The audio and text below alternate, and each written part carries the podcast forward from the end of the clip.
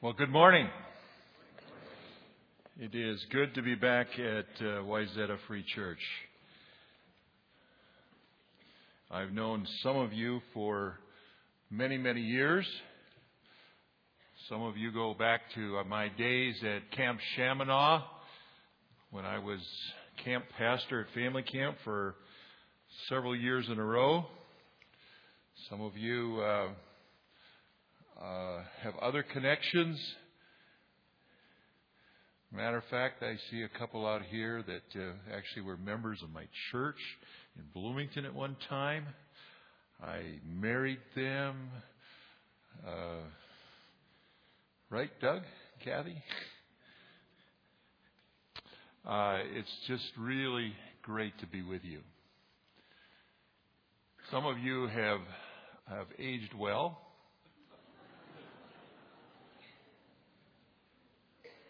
We won't go any further. I have to behave myself in this service. I see Annette Holloman out here. She works in my office at uh, the at the uh, Free Church office in the office of the president, and she'll take back any news of my misbehavior. But also, I, I just want to tell you, don't believe half the stuff that she says about me. Okay? Only the good stuff. Now, it's great to be with you, and, and what a great opportunity. George, I'm, I'm so thrilled that I was here this morning for your commissioning, and uh, welcome to the mission. Uh, I am counting on the Lord using you mightily across the world. It's a much needed, much needed uh, ministry in so many parts of the world. Would you turn your Bibles with me to Matthew chapter 16? You know, we, we live in a world where we are impacted every day by many, many influences. Our uh, esteemed church chairman here just a few minutes ago said that he's been traveling a lot. Uh, I travel a lot. The next three weeks, I'm going to be in Indiana, Baltimore, Maryland, Vancouver, British Columbia, and Tokyo, Japan. Uh, that's not uh, atypical for me at all. But I can get there very quickly because of the kind of travel that we have now. You know, I can get on a plane at uh, MSP, Minneapolis St. Paul Airport. Twelve and a half hours later, I'm landing in Tokyo and being greeted by one of the pastors from the Japanese Evangelical Free Church. I like the trip home much better. It's about 11 hours like those tailwinds. But the technology with travel has increased greatly. I reach into my pocket and I pull out my phone. My phone, which is a, uh, has in it email. Oh, there's one I haven't answered yet. Would you? Can you wait a minute? No. Um, I have my email right here. I have my my telephone here. I have my calendar right here. Um, any place in the world I go, somebody can get a hold of me. That's good and that's bad. But through travel and technology, uh, the world has really become pretty flat, hasn't it? Matter of fact, there is a best-selling business book that's out with that very title, "The World Is Flat." Uh, but then there's a world that we live in that's filled with threats it's um, a world that's very threatening to us and very scary to us since uh, September 11th and the, and the following of the, or the, the bombing of the Twin Towers. We have lived in a very, very different world. A world that's filled with threats, a world where there's a lot of uh, intolerance when it comes to all kinds of things, a world where even here in Minneapolis, people are threatening each other because of their so called religious differences. And we live in a world that's filled with terrorism. You know, I grew up in a culture that felt relatively safe. My grandchildren are growing up in a totally different culture. My grandchildren are living, growing up in a culture where terrorists abound, where child abduction is not unusual.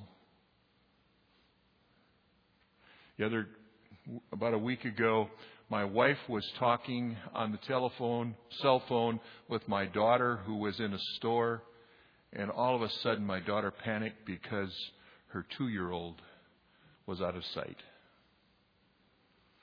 Now, when Kari was two, we didn't panic. We went looking for her. Kari, because of what's going on in the world, panicked. She hung the phone up and called back two minutes later because the feisty little two two year old red haired girl had gone off to explore the rest of the store, like a normal two year old. But we, not only is the world flat, the world is very fearful. But this world also is impacted by the whole tolerance intolerance thing. Uh, on the one hand, we're told to be tolerant. And then uh, as we step out into the world, we discover that people aren't very tolerant of us.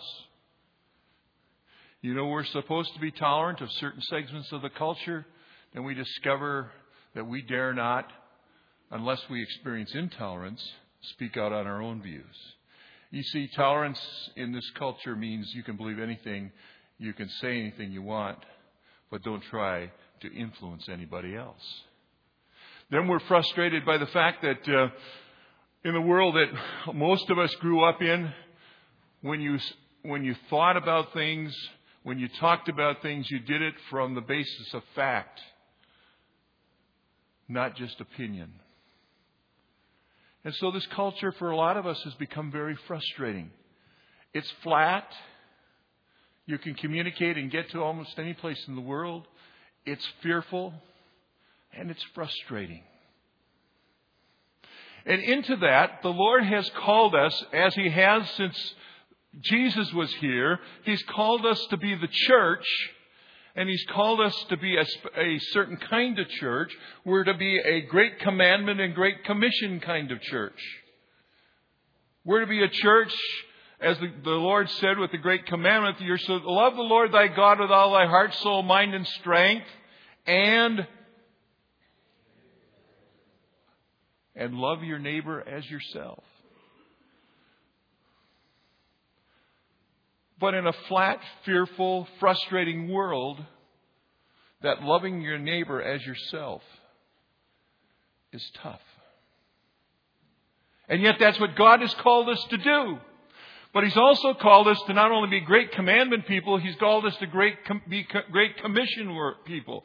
Great commission people go out into the world Go into all the world and preach the gospel. Go into all the world and make disciples. And while the flatness of the world makes that a bit easier, the fearfulness of this world and the frustration of this world causes us to step back. So we're to be great commandment, great commission people, my thesis this morning is you won't be a great commandment, a great commission person. You won't be a person who really listens to and gets excited about stuff like um, Alpha. Alpha, by the way, is a wonderful, wonderful tool for the church.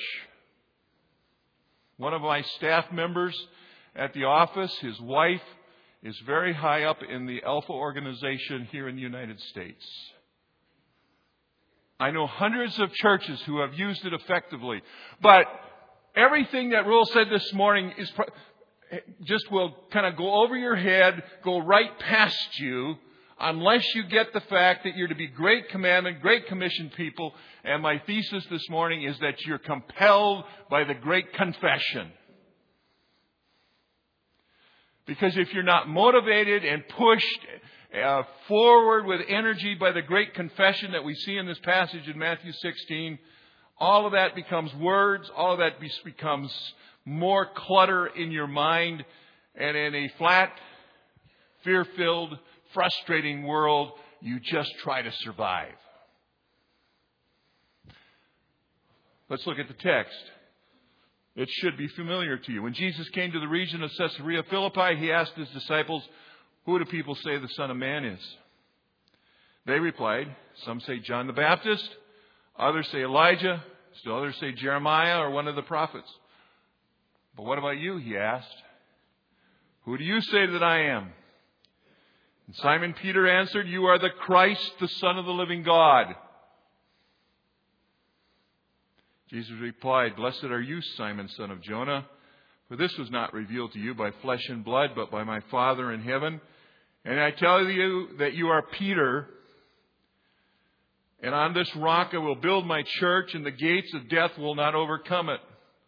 I will give you the keys of the kingdom of heaven. Whatever you bind on earth will be bound in heaven, and whatever you loose on earth will be loosed in heaven.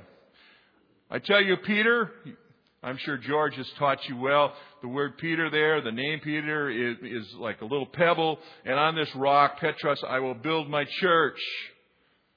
It's not Peter upon who he's building the church. I believe it's clear in the text, as you study the text, that the rock that he's talking about in this text is the confession in verse 16 You are the Christ, the Son of the living God. That's the confession that has to get deep into our souls. If we're going to make an impact in a flat, fear filled, frustrating world. And it's the confession that we have to understand that it's, that it's, a, that it's real. You know, we live in a world where uh, reality is what you make it. This statement challenges the kind of world that we're in. We live in a postmodern culture that says everything is individually and culturally determined. I, I, personally do not like the shows on TV because uh, I think they don't depict reality. But isn't it amazing that how many shows today are called reality television? Now, is Survivor really reality? Is American Idol really reality? I don't think so. And you could go on and on with the kinds of reality TV shows that are out there. Some of them are very crass. Some of them are designed to influence in this frustrating culture that we live in. But it's not reality. It's just feeding into the whole idea that reality is individually and culturally determined. And whatever you do is okay. That's your reality. That's the kind of culture that we live in but we have to come to grips with the fact that we live in a different world when we know Jesus Christ is Lord and Savior. The kind of culture that we live in is rooted in Hinduism and Buddhism. It's not rooted in Christianity. You say, whoa, whoa, whoa, wait a minute, Bill, this is a Christian nation. I've got some bad news for you. We've moved past heavy influence of Christianity in this country.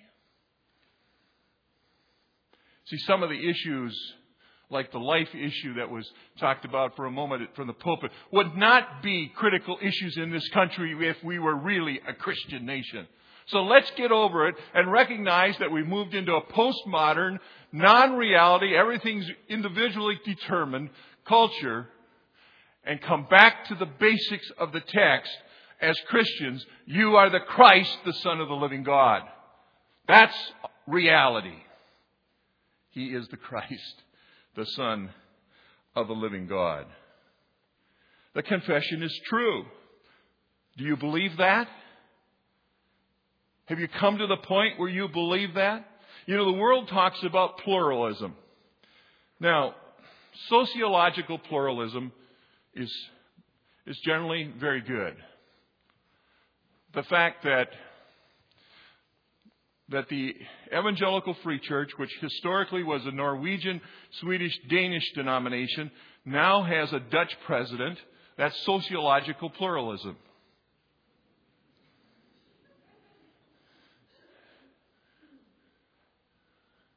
Well, for some it is. 1976, when Dr. McDill was elected president, there was they there were many who wanted who tried to kid him that he had to change his name to McDilson.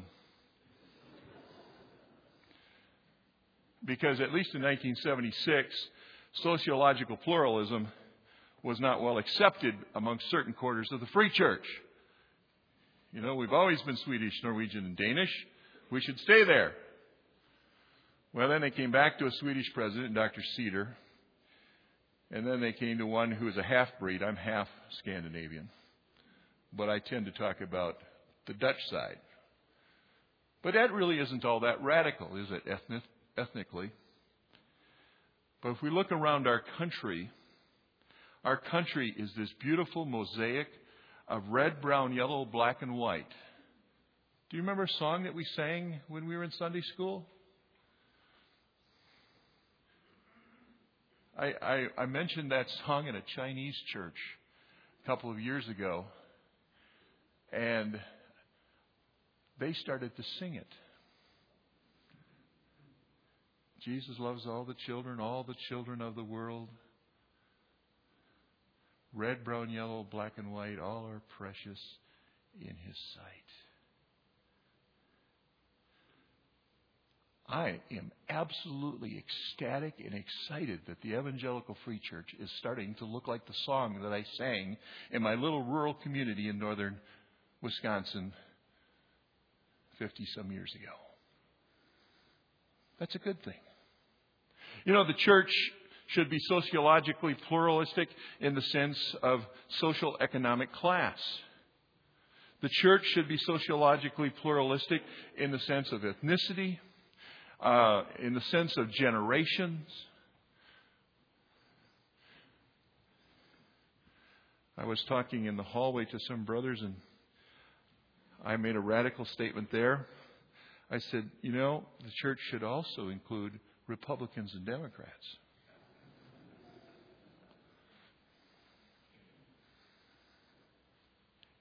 And we can go on and on and on.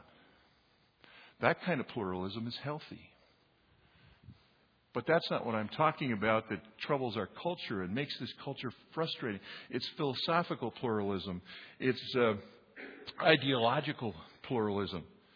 But this kind, that kind of pluralism that says you can believe what you want and anything's okay as long as it's your philosophy, as long as it's your truth, is challenged by this statement.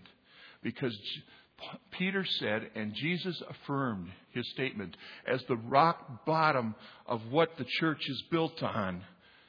The statement is, You are the, underlined, the Christ. You are the only answer. You are the only Savior. You are the Christ.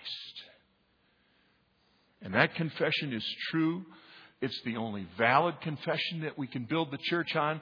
And if my friends, if you are waffling at all about that confession, you will not be compelled to be a great commandment and great commission kind of people. If you don't believe deep, deep in your soul that very simple but basic truth, you are the Christ, the Son of the living God.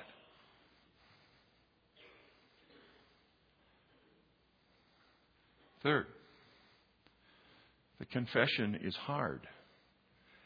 And this is where we get to the nitty gritty of the problem. This confession must be confessed in a world that is inclusive. But this confession is exclusive.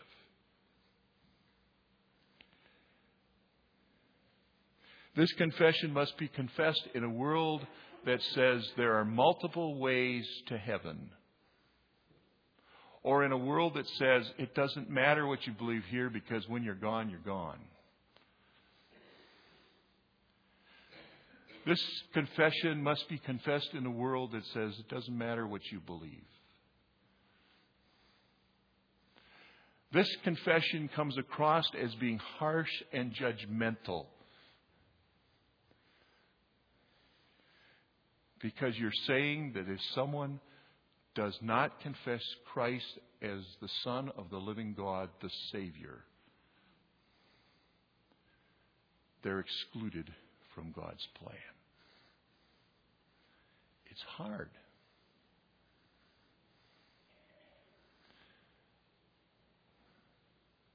One of the joys of traveling a lot is I'm always sitting next to somebody different on a plane. And I have made it a point not to just stick my nose in a, in a book or quickly stick my iPod earbuds in my ears and, and turn my shoulder a little bit so they won't talk to me. Number one, that's not my nature. And number two, I believe that it's important for Christians to interact with every non Christian they can.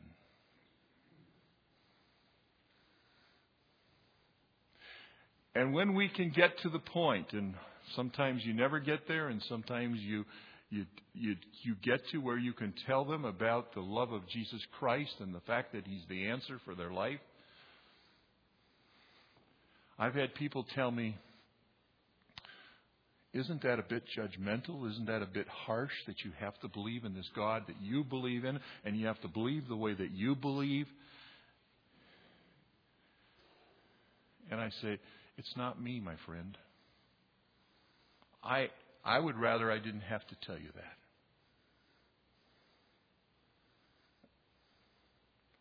It's Jesus that said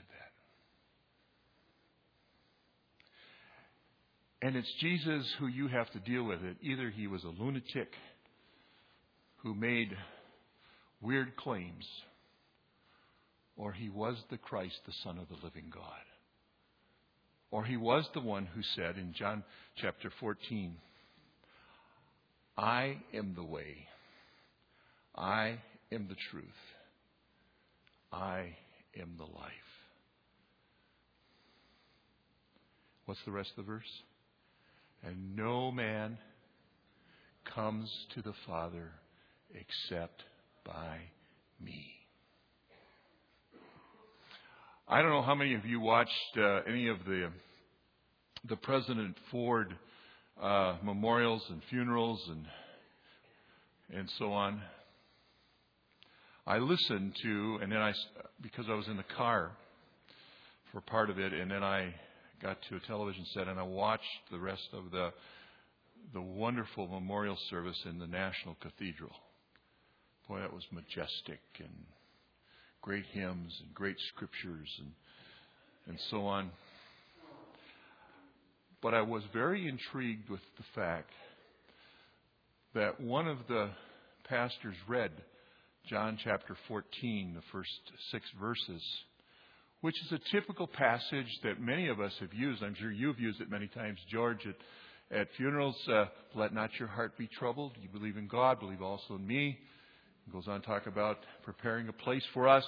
And then the passage ends up with the verse that I just quoted. If you watched that, did you notice that the pastor, when he read it, didn't read all of verse 6?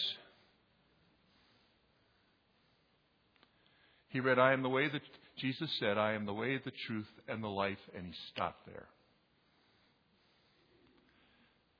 You see, in a inclusive pluralistic culture. And no man comes to the Father except by me is offensive. Joe Stowell, in one of his books, talks about uh, speaking at uh, at a pastor's group or a city group of of, of ga- gathering, and uh, one of the speakers talked about that when you when you speak about God, you never mention, mention Jesus because that's offensive to people.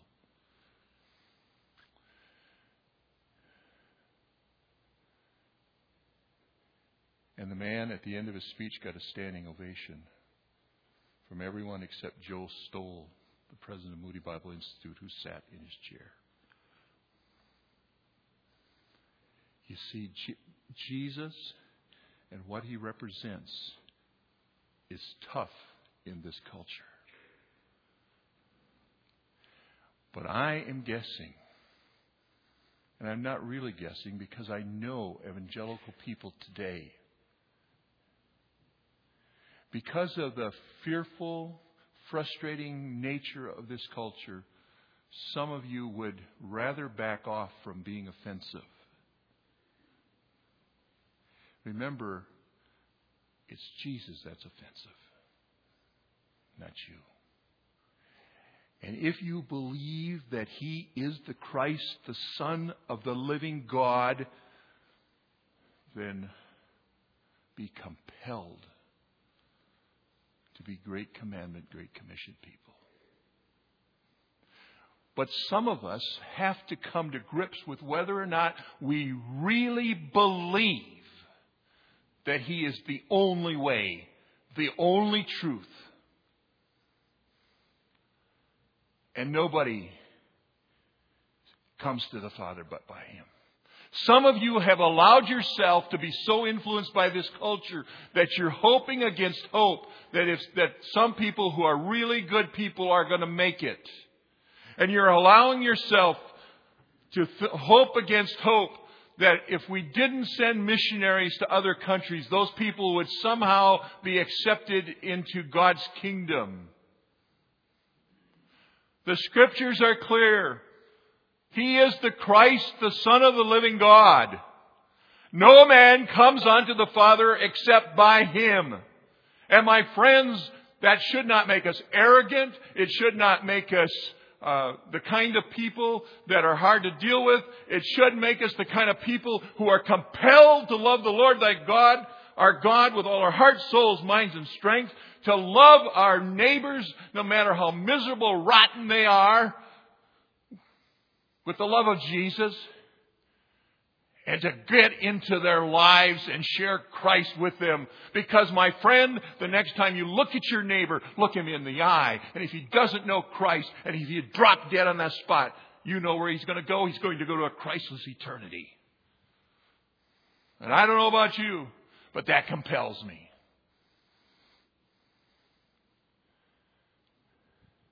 It's hard. I don't like rejection. I don't like people telling me I'm arrogant. I don't like people telling me I'm, I'm, I'm exclusive. But you can do it lovingly and tell them about Jesus, the Christ, the Son of the living God. Finally, the confession is safe. I, I love this passage of Scripture. It's really talking about the church and the bedrock that the church is built on. Blessed are you, Simon, Simon, son of Jonah, for this was not revealed to you by flesh and blood, but by my Father in heaven. This is not something Peter made up. It came right straight from God. And I tell you, Peter, that on this rock, this confession, I will build my church, and the gates of death or hell will not overcome it. There's safety in that confession for us. If we know Christ is our Savior, we're safe. You know, some of the, the old, old songs. You, talking about the safety of being in Christ and, and, the, and the confidence we can have that we're going to spend eternity with Him. But, my friends, as a church, their safety in the reality of knowing Christ and having a church that's built on this bedrock. One of the, one of the stressing things to me as a Christian leader is that too many Christians on the radio and too many churches have this kind of attitude that the culture is going to come and demolish us. That the culture somehow is going to destroy the church. That we're not going to make it as a church unless we get political power, unless we, we confront the culture and overturn the culture with strength. Tell that to my friends, my Christian brothers and sisters in China and other and middle in the Middle East and creative access countries where that is an impossibility at this point in time. We don't need to live in fear. We need to live as great commandment, great commission, great confession kinds of people. How many of you, if you have a, a fence on your property and a gate on the fence that's on hinges, when you walk past that gate, you're worried that the gate is going to jump off its hinges and attack you. You never give that. That's silly. And yet that's the way we often operate in this culture, that the gate is going to jump off its hinges and attack us. You know what that text is saying? That when we're great commandment, great commission, great confession kind of people, the evil in that's in this culture cannot withstand that kind of church. And a church that's the kind of church that God has called us to be will influence, will change a culture, not through power of man, but through the power of the Holy Spirit of God working through His people.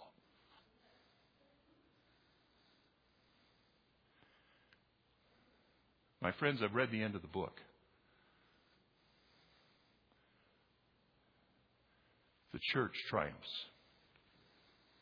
We need not live in fear. We need to be faithful, Great Commission people.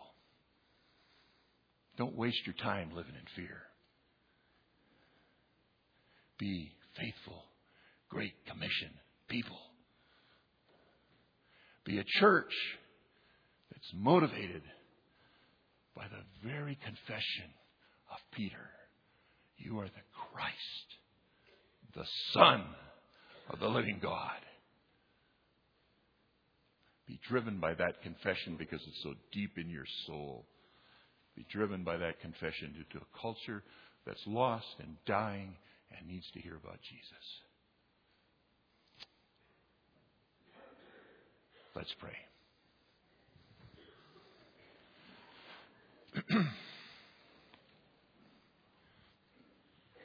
Father God, I, I look out over this congregation, and there's so many people here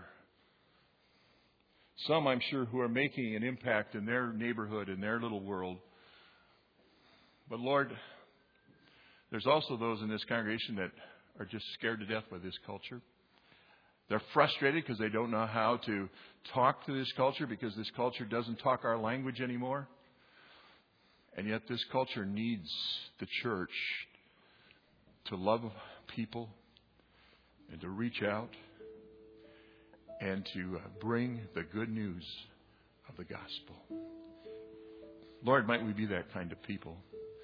Might Wayzata Church be that kind of church? Might there be people sitting here this morning who have some kind of friendship with a neighbor or a co-worker who uh, says, "Boy, I wish I would have called them earlier in the week to bring them tonight, but maybe I can get them here tonight or next week." Or maybe that friend or neighbor just needs to be loved a little bit more so that they'll open up about their rotten marriage and their dysfunctional family. They need Jesus. Make us great commandment, great commission people, compelled by you are the Christ, the Son of the living God.